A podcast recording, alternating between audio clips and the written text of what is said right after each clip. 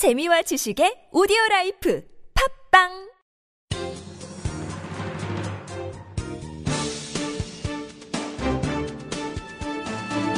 일간 사설 5월 15일 금요일 한국일보 사설. 착잡한 심정으로 보는 이전 총리의 검찰 출두.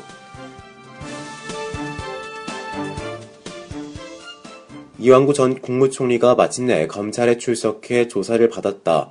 성환종 리스트 연루 의혹으로 총리직에서 물러난 지 17일 만이다.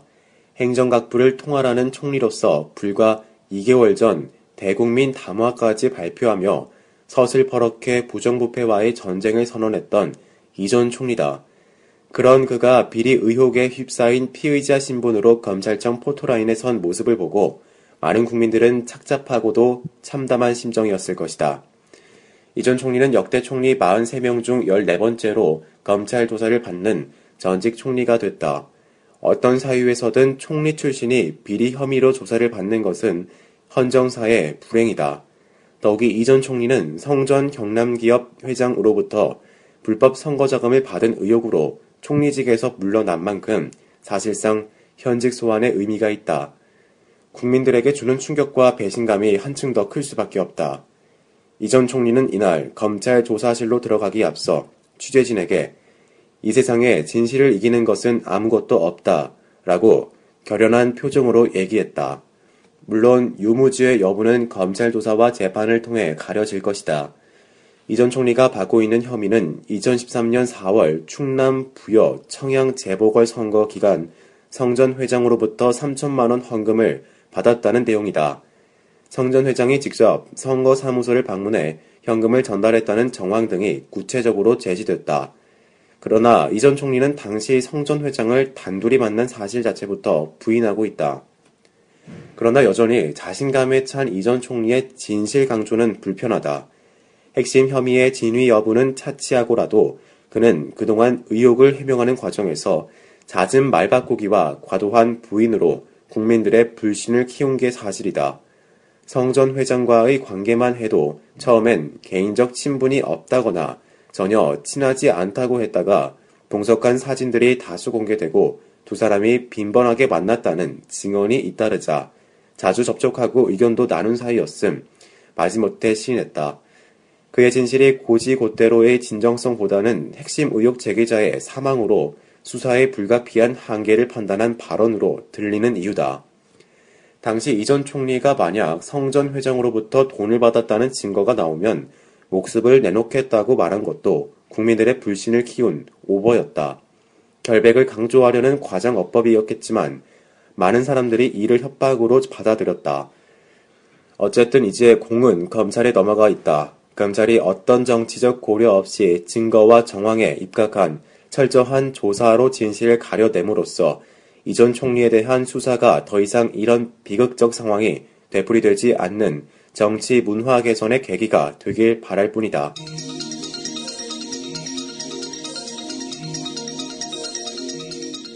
유서 대필 24년 만에 무죄, 검찰 사법부 사과해야. 한국판 드레피스로 불려온 강기훈 씨가 유서 대필 사건에서 24년 만에 누명을 벗었다. 대법원은 어제 자살방조 혐의로 기소된 강 씨의 재심에서 무죄를 선고한 원심을 확정했다. 강 씨는 전국민족민주운동연합 동료였던 김기설 씨가 1991년 노태우 정권 퇴진을 요구하며 분신했을 때 유서를 대신 써주고 자살을 방조한 혐의로 기소돼 옥살이를 했다. 대법원은 사건 당시 국립과학수사연구원이 작성한 필적 감정서에 신빙성이 없다고 판단했다.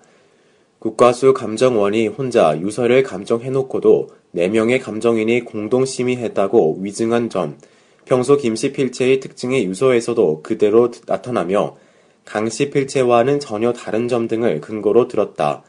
당시 국과수 감정 결과는 신빙성 논란에도 불구하고 유죄의 결정적 근거가 됐다.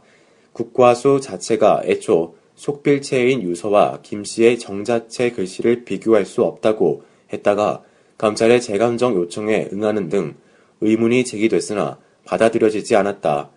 당시 재판부가 실체적 진실규명을 위해 애썼더라면 권력이 정치적 목적을 위해 부고한 시민을 범죄자로 만드는 일은 없었을 것이다. 유서 대필 사건의 진실이 뒤늦게나마 밝혀진 것은 다행스럽지만 검찰과 사법부의 잘못을 지적하지 않을 수 없다. 이 사건은 발생 때부터 뜨거운 논란을 빚었다. 공권력과 폭력의 항의에 분신 사건이 잇따르자 검찰이 정치적 위기 상황을 모면하기 위해 조작한 것이라는 주장이 거셌다. 그러나 대법원에서 유죄 판결이 확정되면서 운동권은 목적을 위해 생명까지도 수단으로 삼는 비도덕적 집단으로 매도됐다. 강 씨는 천인 공로할 범죄자로 낙인 찍혔고 숨진 김 씨의 명예도 땅에 떨어졌다. 역사의 물길을 바로잡은 건 사법부가 아니라 2007년의 진실 화해를 위한 과거사 정리위원회 결정이었다. 과거사 위는 필적 감정을 통해 유서 대필은 없었다고 결론 짓고 사법부의 재심을 권고했다. 하지만 검찰과 법원은 잘못을 신속히 바로잡으려 하지 않았다. 재심 과정에서 검찰은 끝까지 강 씨의 유죄를 주장했고 서울 고법의 무죄 선고 이후에도 상고를 포기하지 않았다. 결국 강 씨의 재심 청구 후 무죄 확정까지는 7년이란 시간이 흘렀다. 강 씨는 이 사건으로 3년 2개월을 복역하고 출소한 뒤 생활 고에 시달리다 간암을 얻어 투병 중이다. 그러나 검찰은 물론 사법부도 자성이나 사과를 안고 있다. 어제 대법원도 판결에서 별다른 의견 표명을 하지 않았다. 민주주의와 인권을 후퇴시킨 부끄러운 과거에 대해 검찰과 사법부는 뼈아픈 반성이 있어야 한다. 시민사회와 언론도 진상을 제대로 규명하거나 잘못을 걸러내지 못한 데 대한 책임을 면할 수 없다. 진실이 밝혀지기까지 너무 오랜 세월이 걸렸다.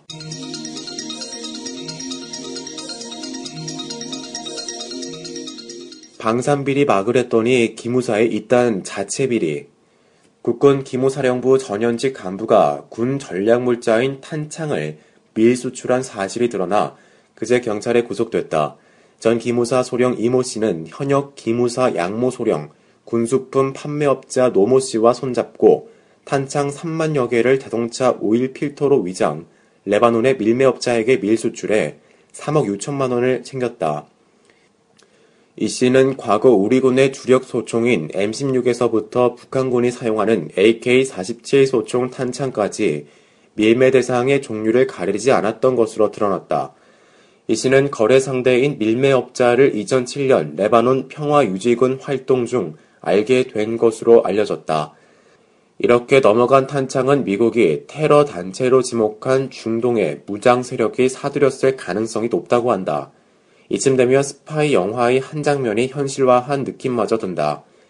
기무사 간부가 군물자나 관련 자료를 외부로 빼돌리다가 적발된 사례는 처음이 아니다. 정부 합동수사단은 지난달 22일 군사 기밀 자료를 빼돌려 무기중개업체 일광 공영 이교태 회장에게 넘긴 기무사 3급 대우서기관을 이달 초에는 4급 군무원을 군영법상 군사기밀 누설 혐의로 구속했다. 이들은 기밀을 건넬 때마다 50만원씩 20차례에 걸쳐 1000만원을 받았다. 이들이 전한 기밀은 군국의 전력 증강, 작전 운용 계획 등 2, 3급 비밀 등 141건이라고 하니 국가 기밀 한 건당 7만원의 푼돈에 거래된 셈이다.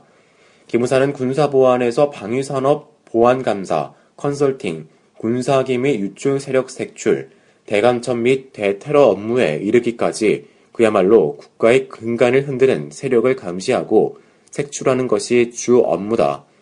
북한을 둘러싼 안보, 이슬람 국가 등 테러 집단의 동향이 한치 앞을 내다볼 수 없을 정도로 혼란스러운 마당에 기무사의 역할은 더욱 중대하다.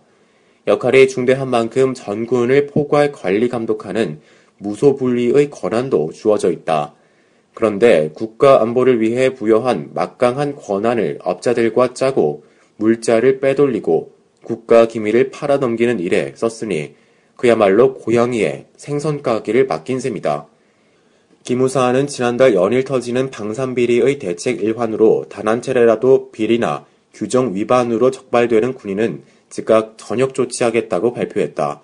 이를 위해 본부 요원을 30% 줄여 외부 활동 요원으로 전환하는 방침도 내놓았다.